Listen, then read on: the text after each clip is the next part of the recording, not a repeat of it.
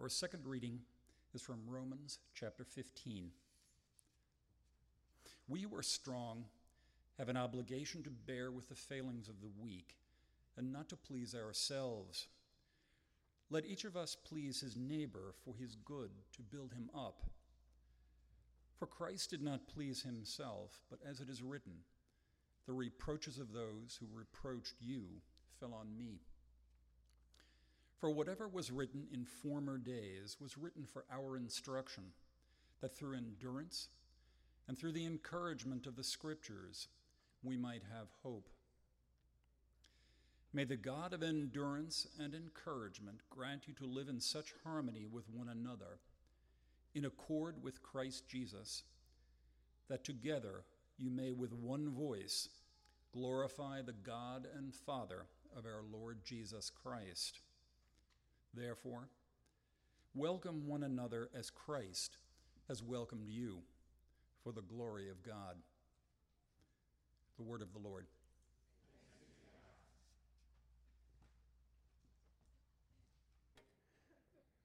There we go. Okay. First of all, I just want to say what an honor it is to be back here. Uh, for those of you that were here last week, I mentioned that I grew up in Northern Virginia. My wife did as well. Um, I went to Jefferson High School back before you had to be smart to go there. Uh, if you lived on my street, you would have gone to Jefferson High School too. Uh, but um, and every year I talked about how we would come to Madison and get our brains kicked out. Uh, what I didn't realize at the time was that if I was 30 years younger, uh, Johnny, your pastor, uh, would have been one of the ones kicking our brains out because he was the star quarterback here of the Madison High School football team. I don't know if you knew that or not. His mother, who was the homecoming queen here at Madison the year I graduated, um, reminded me I had talked last week about a wonderful athlete named Andre, and I'd forgotten his last name. And she said, That was Andre Polly, of course. And so it, it all kind of came together. And she said, You're, you're the guy who they picked up out of the mud after every play, after Andre would push you around. I said, That was me. That was me. So we came full circle. Uh, we're finishing up the, the book of Romans today, Romans uh, 15 and 16, the last two chapters of the book of Romans. There's really a break, as we talked about last week, between Romans 1 through 11 and Romans 12 and following. The Romans 1 through 11 is Paul laying the theological foundation for what God has done in our lives, that God recognized that we were fallen and God intervened in our lives. God sent his son Jesus Christ to come offer himself for us, give us new life, the power of the Holy Spirit, to change us and to graft us into his people Israel. And then all of that is have, have any ever been to a convention where they have resolutions in the first? They, they introduce them with whereas this, whereas this, whereas this, whereas this. There's a whole long list of whereases. And finally, you get down to the therefores. You know, and a lot of people like to skip the whereases. I like the whereases. I like to read the rationale for the therefore. A lot of people just skip down to the therefore. What happens as a result of what came before? Well, Romans 1 through 11 is the whereases. Whereas God has done these things for us, whereas God has given us new life, whereas God has brought us out of sin and death into life in Christ and given us the Holy Spirit, whereas God has grafted us into his people. Therefore, is the first word of chapter 12, we are to live as new creations, not in order to achieve salvation. Salvation has already been given us, that's in the whereas. The therefore is where we go from there. And so, um, uh, last week I talked about the church in Rome. Paul had never been there. Rome was the capital city of the ancient world. And there was this little Christian community that was growing up in there. And I talked about petri dishes. And uh, I remember, maybe you do too, um, uh, doing science experiments when you were in maybe elementary or junior high, maybe even senior high, where the teacher would put something in a petri dish and then add something else, and then uh, all the kids would, the first thing you would do when you went into the class the next day or for the following week is run over to the petri dish and see what was growing in the petri dish. Anybody here remember doing that kind of thing in science class? Yeah, yeah. It was every day was like, wow, what what new thing? You know, we were always kind of hoping. The guys were always kind of hoping it was gross, you know, um, and then we could use it to scare the girls. That's a very sexist thing to say, but this was the 50s, so come on. Uh, The, the, the Christian community in Rome was a petri dish for the rest of the Roman Empire. They were under a microscope, quite literally. It was, it was an experiment in what God was doing among a group of disparate people Latins, Greeks, Jews, people whose allegiance was to Rome, people who had been brought up as Jews with believing in one God and the need for a Messiah and the forgiveness of sins and atonement, and other people who came from a Greek or Latin background who had no concept of a Messiah, of atonement, of a need for revelation, of commandments that came down from a mountain. So they came from two entirely different religious backgrounds and maybe many others, and they were trying to sort of meld these together and the world was watching. And it was, there was a lot at stake because the Jewish religion had been given a special status in the Roman Empire. It was religio licitas. In other words, it was a legitimate, uh, next slide. It was a legitimate religion. In other words, if you were a Jew, you could practice your religion, and the Romans would just leave you alone. Okay? Um, it was religio licitas. That's the way you pronounce it in Latin, I'm told. But, and so to the extent that Christianity was seen as just a Jewish sect, then it was legal in the Roman Empire. But the Christian faith is starting to sort of separate itself from the Jewish faith. Are, are, you just a Jew who believes in Jesus as the Messiah, or is this a whole new thing? And if it's a whole new thing, then it moves into a different legal category in Rome called religio illicitas. In other words, an illegal religion. And you went from being somebody who was protected by Roman law to being someone who would be persecuted by Roman law. And so there was a lot at stake in the theological understanding of what God had done. The Christians were separating themselves from the religious practices of the Jews and the religious practices of the Romans. There was a big argument. Do we keep kosher food laws? On what day of the week do we worship? Do we worship on what you and I today would call Saturday, the seventh day? Do we worship on the first day? Do we worship on Sunday? Uh, these things were changing. Do we honor the temple? Do we keep Passover? Remember, Jesus had said something which we just pass over. Uh, pardon the pun, it was uh, an unintended pun. A little bit later, Johnny or whoever celebrates today is going to probably quote from Jesus saying, Whenever you do this, and for Jesus it was a Passover meal, he said, Whenever you do this, do this in remembrance of me. Now, listen to that from a Jewish perspective. For thousands of years, the Jews had done this in remembrance of the Exodus. They had done this in remembrance of Moses. They had done this in remembrance of what God had done in Egypt. And Jesus is saying, from now on, whenever you do this, you need to not remember Moses and the past and the Exodus so much. You need to remember me. When you see it from that perspective, it is totally revolutionary. How arrogant would that be? For a Christian, for Johnny to stand up here and say, I know we for 2,000 years we've been doing this in remembrance of Jesus, but from now on, I want you to remember Johnny. Many of you would walk out the back door of the church, rightly so. But that's what Jesus was saying. So this was a revolutionary situation in Rome. Acts 16 20 to 21. When they came first to Europe, notice the first charge that was leveled against the Christians. They brought them before the magistrates. This is in Philippi, and they said, These men are Jews and are throwing our city into uproar by notice, advocating customs unlawful for us Romans to accept and practice. And now here they are in Rome, and they're saying, is it legal even to be a Christian? Are, what are these people trying to do? Next slide, please. Socrates, earlier in 399 BC, is guilty of crimes. This is from Xenophon, the, uh, the Socratic dialogue, in refusing to recognize the gods acknowledged by the state and imposing strange divinities of his own. It was a serious thing to advocate a new God. Socrates died for it. The Romans were very sensitive about it. And so you have this Christian community that's trying to come together and trying to figure out what it means to follow Jesus in the context of a Jewish religion in a Greek Roman context coming together in a city where Caesar is Lord. Kaisar Kyrios. He is Lord. And they're saying, no, Jesus is Lord.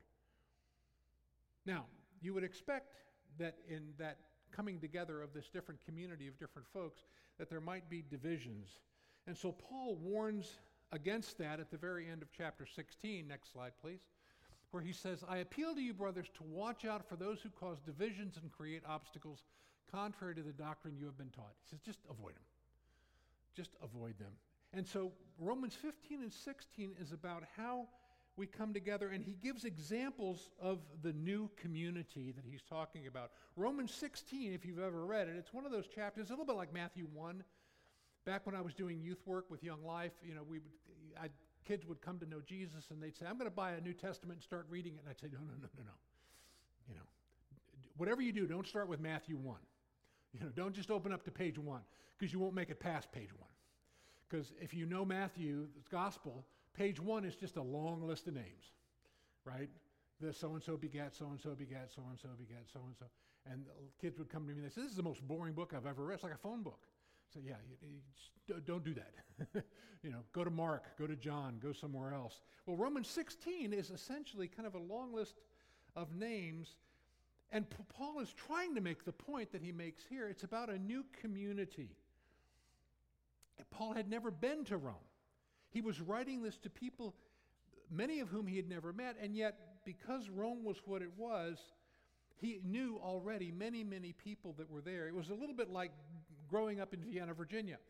Um, I grew up here, like I said, but I moved to Jacksonville, Florida in 1985. And I'm, the, the church that I served was very, very near Jacksonville Naval Air Station. And so a, a, large percentage of my congregation was made up of folks who were in the Navy.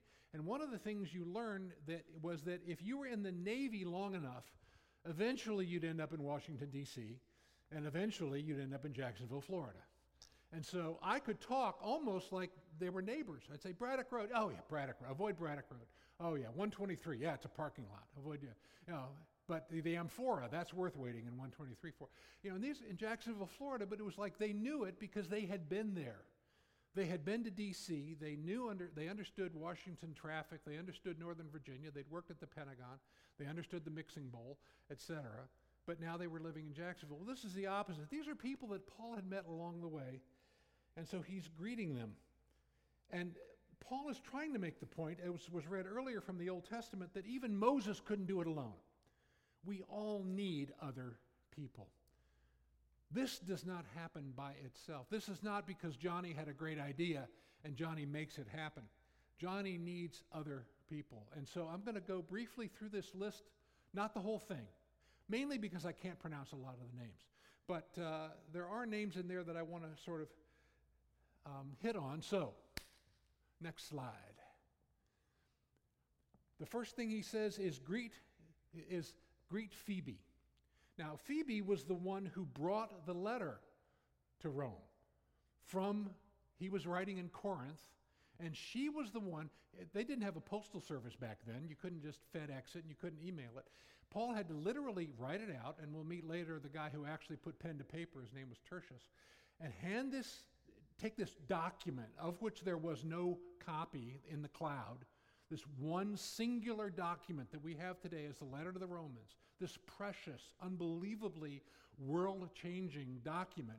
And Phoebe, this woman who is described as a deacon, she was a female deacon, was given this letter and he said, Get this to my church in Rome.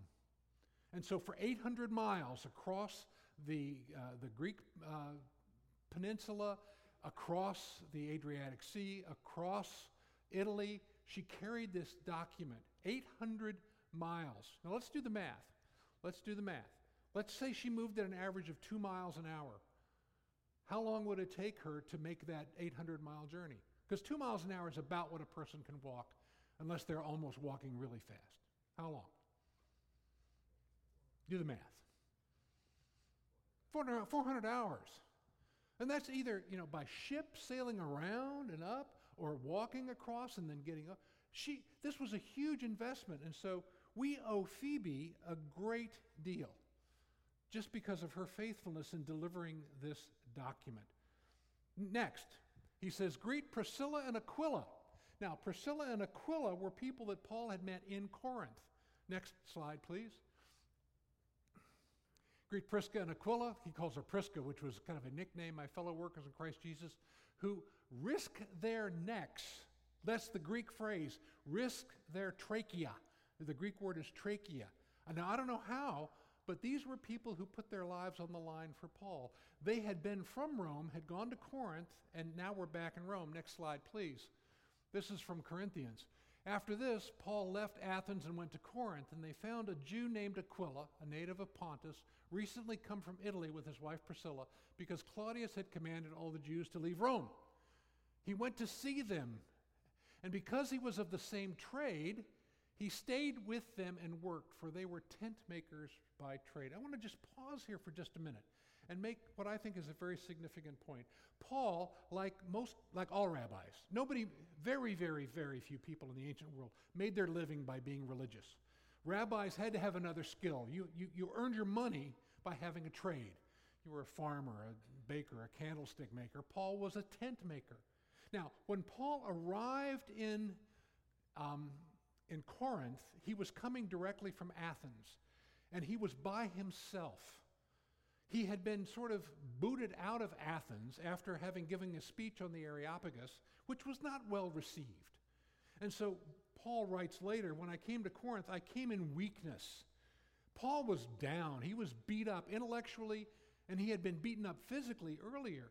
So Paul is walking alone from Corinth down, um, from Athens down to Corinth. He arrives in Corinth, and he, he, he's at a low spot in his life. He is at a very low spot in his life. In fact, when he wrote to the Corinthians later, he would say this Blessed be the God and Father of our Lord Jesus Christ, the Father of all mercies and the God of all comfort, who comforts us in all our afflictions, so that we may be able to comfort those who are in any affliction with the comfort we ourselves are comforted by for God. For as we share abundantly in Christ's suffering, so through Christ we share abundantly in comfort too. So Paul is reflecting on his time in Corinth and he's saying, I was so beat up. I was so down. I was wondering, God, what am I doing? And Priscilla and Aquila, apparently Paul takes his skill. Maybe he had a small bag of little tools that he used for tent making, maybe some needles and who knows what. And he goes around to the, the people who make tents and sails and different things with cloth. And he says, Hey, I, am new in town. You got any openings for a job? And he meets Priscilla and Aquila, and they say, Yeah, come on. Stay with us. We'll bring you in. So they bring him in. They give him a place to stay. They give him a job to do. They give him a little community. And in return, Paul gives them the gospel. They become followers of Christ. And they become the backbone of a new community. And Paul stays with them for quite some time. But he came to them in weakness. He didn't come, hey, I'm Paul, I'm here. You know, let's get this thing on the road. Paul came and he was a broken man when he showed up in Corinth. And there was this mutuality between Paul and Priscilla and Aquila. Do you have people like that in your life? Are you that way for somebody else? There have been times in all of our lives when we were the ones who needed somebody to, to, to, to sort of welcome us in and say, hey, you can be with us for a while. We'll walk with you through this. We don't know how it's going to turn out. We don't know what the answer is.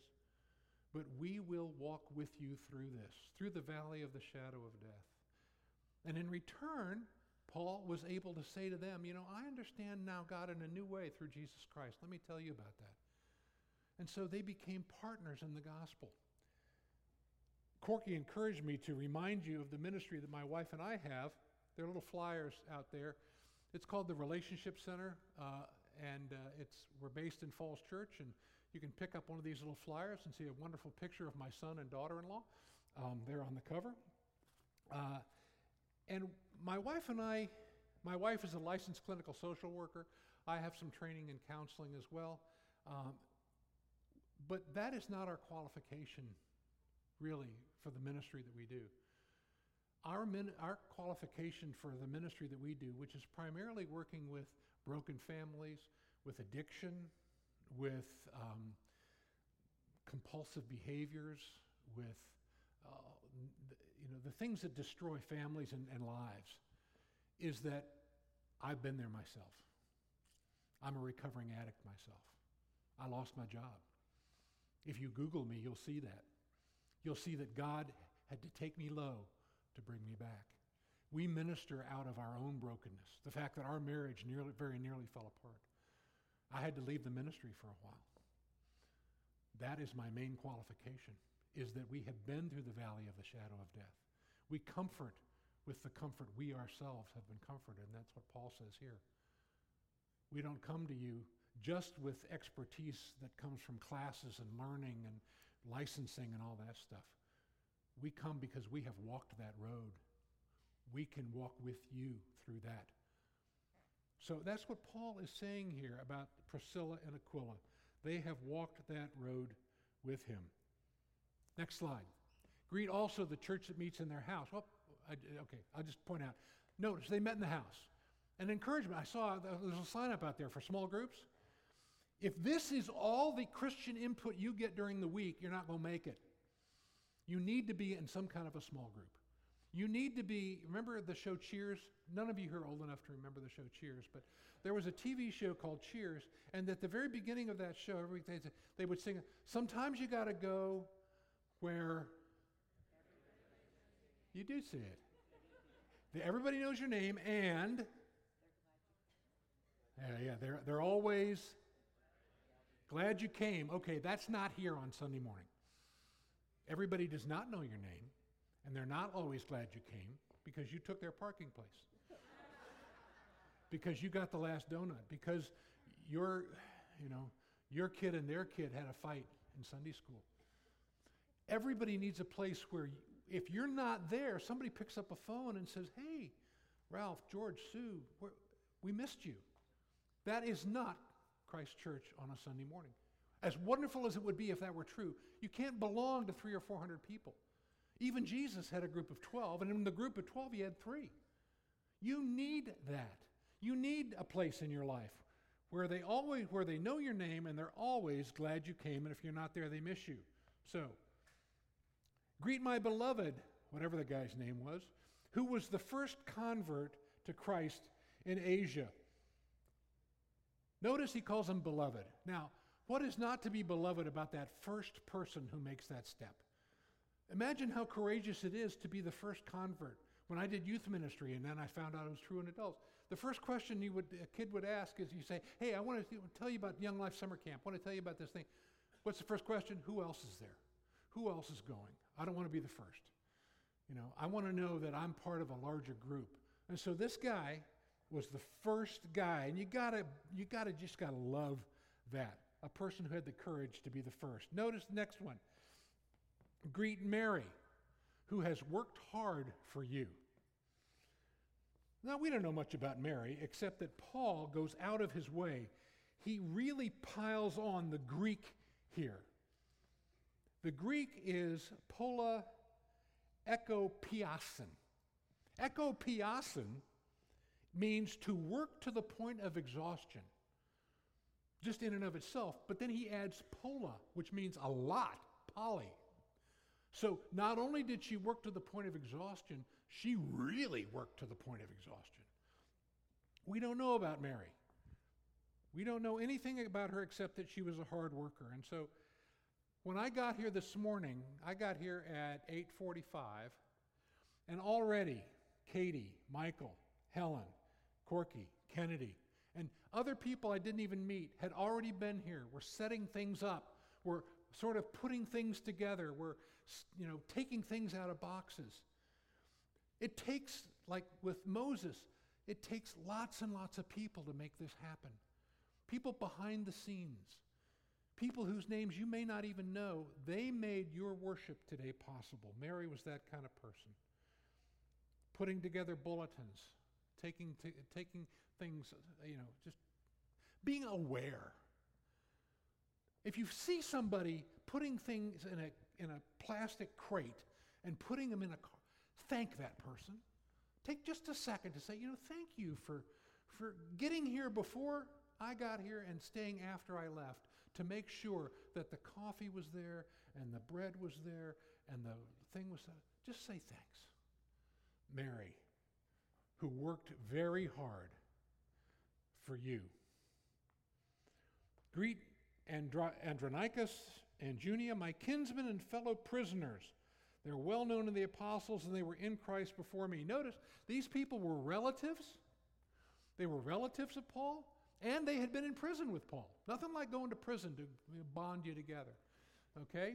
But imagine what it would have been like to be Paul's kinsman, to be related to Paul at the time in his life when he was killing Christians. Because they were in Christ before Paul, and before Paul became a Christian, he was out killing Christians. Imagine what it would have been like to be related to Paul and know that if he knew that about you, he would feel duty bound to take you into custody and to take you to the authorities. These were brave people. And Paul looks back and he says, I am so grateful for their life in me, for their life in Christ, and for their willingness to serve him by serving me. Greet Rufus, chosen in the Lord, also his mother, who has been a mother to me as well. There it is, Rufus. Apart from the, the source of many jokes about Rufus leaking, um, I had a friend. I, I, li- I, like the idea of his mother. Um, there's a couple stories here. One is I just want to. I had a friend named Mike whose mom was an alcoholic, and Mike would come over to my house on occasion, um, and he told me later why because his mom, his house was not a happy place. His dad was kind of mean, and his mom was an alcoholic, and not a not a fun alcoholic, kind of a mean alcoholic. And he would come to my, to my house because my mom would always have fresh baked cookies on the table. My mom would always have a kind word. And so Mike would come and he would just sort of relax in my house. Because there, my mom kind of became his mom for a season.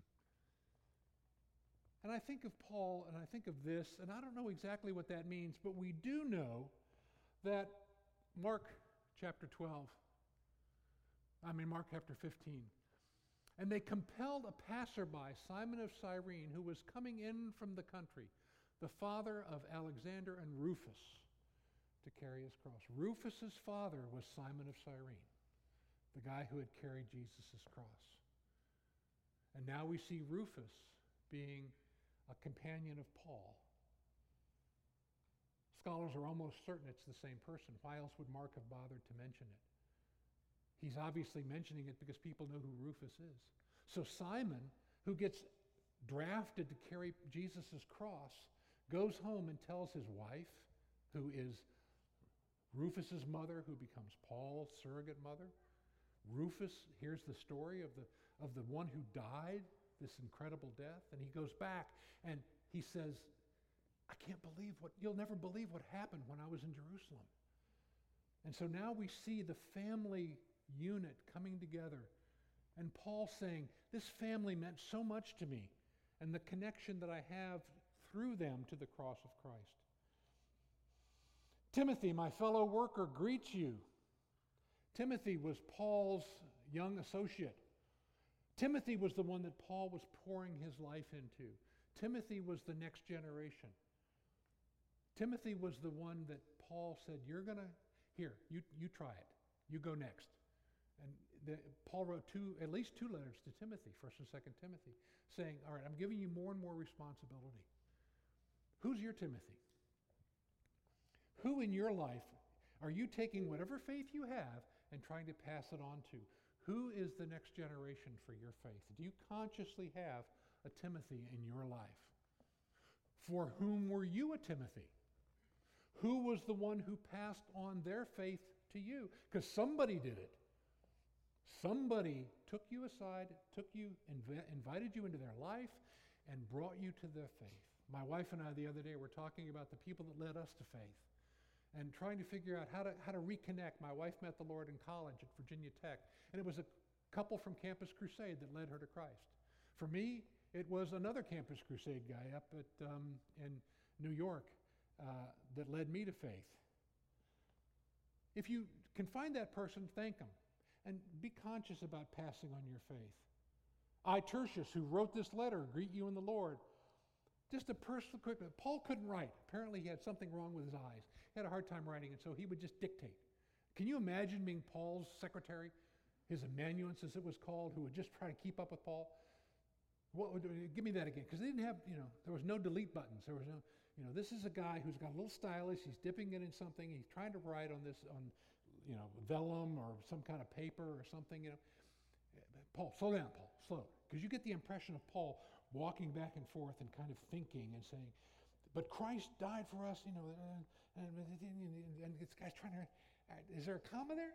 You know, did I get this right? Let me read that back. Did you really mean to say that? So Tertius just kind of throws in this little line, maybe during a pause. Maybe Paul said, Hey, I'm going to go to the bathroom. And Tertius just says, Hey, by the way, I'm Tertius. Never met you. Nice to meet you. I'm the guy who's writing this out. Maybe Paul didn't even know it was in there. And then finally, at, at, at, the end of chapter 16, and, and I'm getting close to the end here, folks 29 minutes and 38 seconds. Okay. Um, Romans 16, 25, 30. Now, to him who is able to strengthen you according to the gospel and the preaching of Jesus Christ, according to the revelation of the mystery that was kept secret for so long, ages 26, but has now been disclosed through the prophetic writings, has been made known to all the nations. You, can you imagine being Tertius? what was that again? According to the command of the eternal God to bring about the obedience of faith, 27, to the only wise God be glory forevermore through Jesus Christ. You can kind of take out that middle part. Now, to him who is able to strengthen you according to my gospel and the preaching of Jesus Christ, skip down. To the only wise God be glory forevermore through Jesus Christ. Paul kind of gets these long, in Greek, the sentences just go on and on and on and on and on. Paul is saying there that the final thought, this is the right before the last word, he's saying, Everything that came before this, the entire book of Romans, is all about bringing glory to God. It's all about the fact that we are not the center of the universe, but that God is. And so he closes with the final word, Amen. He closes with just a simple Amen. Now, I want to spend just a minute talking about Amen, and then we're going to do something here. The word Amen has no English equivalent. It's a Hebrew word. It's the only Hebrew word in the book of Romans, but you see it all throughout. It comes from a three letter root, A, Aleph, Mem, Nun, but A M N. And it's a Hebrew word that, like I said, gets translated. Does, they just bring it into Greek because there's no Greek equivalent. We bring it into English because there's no English equivalent. And it means it's fixed. It means it's nailed down. You can build on this, it's bedrock. It, the King James tried to translate it truly, truly sometimes, or verily, verily, but it means you can count on this. This is something you can build your life on. Romans 15, 5 and 6. For some reason, I had that marked. Hold on a second. Let me see why. I'm getting so excited here. I'm like Paul. Pretend you're Tertius, trying to keep up with me.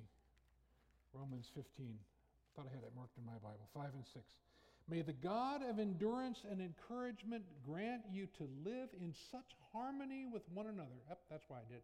In accord with Christ Jesus, that together you may with one voice glorify the God and Father of our Lord Jesus Christ. That's the passage that was read a little bit earlier. Paul is saying we need to be together in this, folks. We're in a petri dish. We need to not have divisions among ourselves.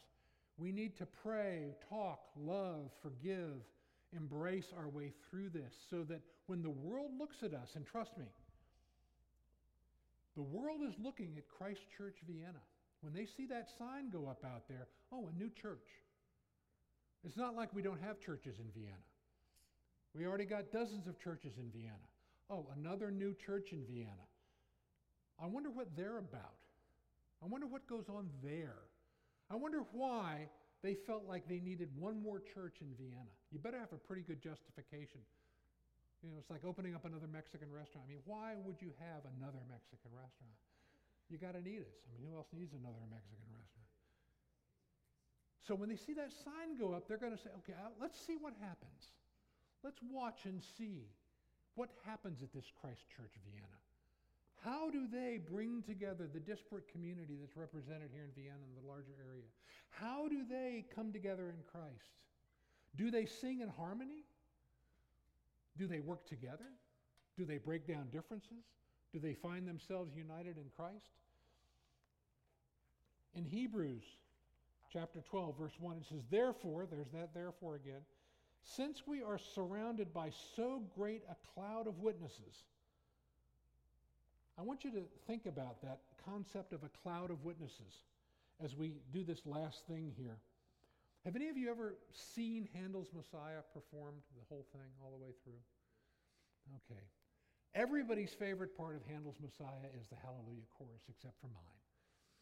My favorite part of, the, of Handel's Messiah is the Amen chorus, which happens at the very, very end. It's the last thing. And if you look at the program, you know, it's got all these texts and all these different things, and then there's at the bottom there's this one little word, Amen. And you think, okay, that's the end. What Handel did with that one word was he stretched it out for three minutes.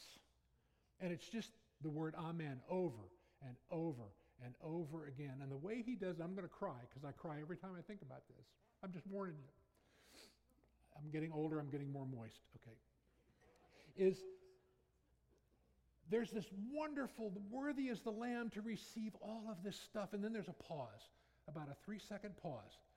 And then I want you to imagine the reason I read that passage from Hebrews is I want you to imagine this entire front of the stage filled with the saints who have gone before brothers and sisters and fathers and mothers and great fathers and grandmothers, everyone who is now celebrating with Christ. I want you to imagine this entire place filled with thousands and millions of voices.